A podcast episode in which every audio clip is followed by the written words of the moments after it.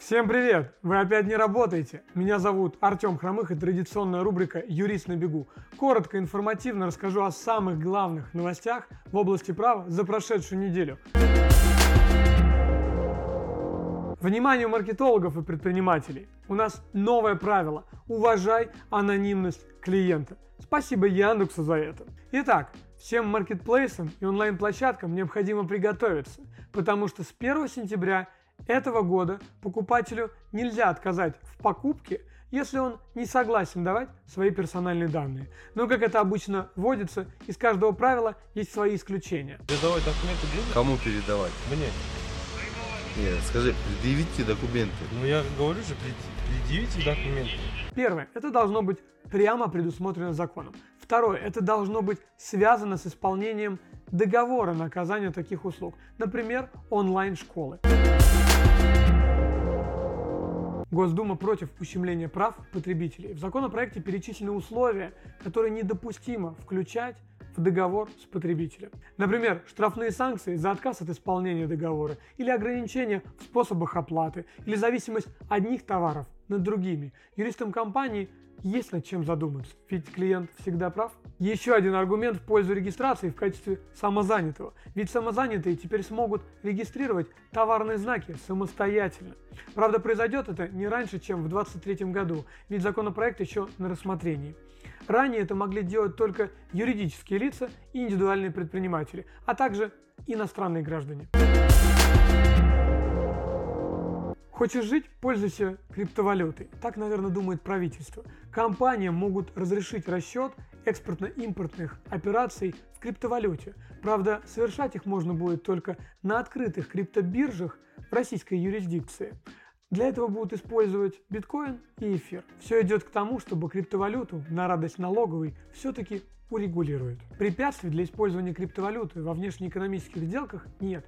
Главное, чтобы законы иностранного государства не запрещали использование цифровых денег. Однако у компаний могут возникнуть иные риски, санкционные. Евросоюз запретит российским гражданам получать доступ к операциям со своими криптокошельками на сумму свыше 10 тысяч евро. Например, в апреле крупнейшая криптобиржа Binance уже соблюдает эти санкции. Как говорится, на ФНС надейся, а сам не плашай. Уважаемые пассажиры, зарубежный рейс с IT-компаниями приземляются.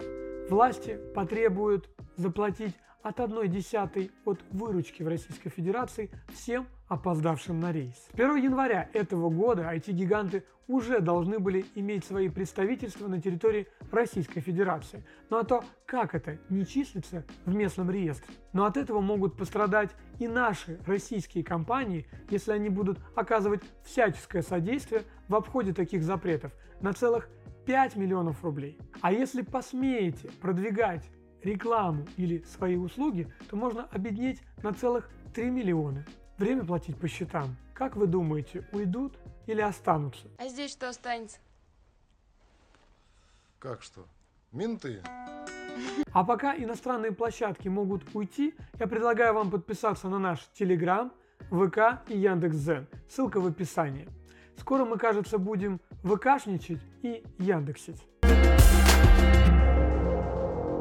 Уходящие из России компании предлагают покупать без согласования с антимонопольным органом.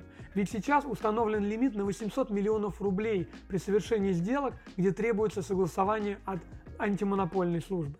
Однако лимит предлагается увеличить до 2 миллиардов рублей. Однозначный плюс – можно уменьшить санкционный ущерб на территории Российской Федерации. Но большим минусом является то, что это приводит к монополизации рынка и усилению доминирующего положения действующих игроков на разных секторах экономики. А на этом у меня все новости. Поставьте лайк и пойдемте-ка уже работать.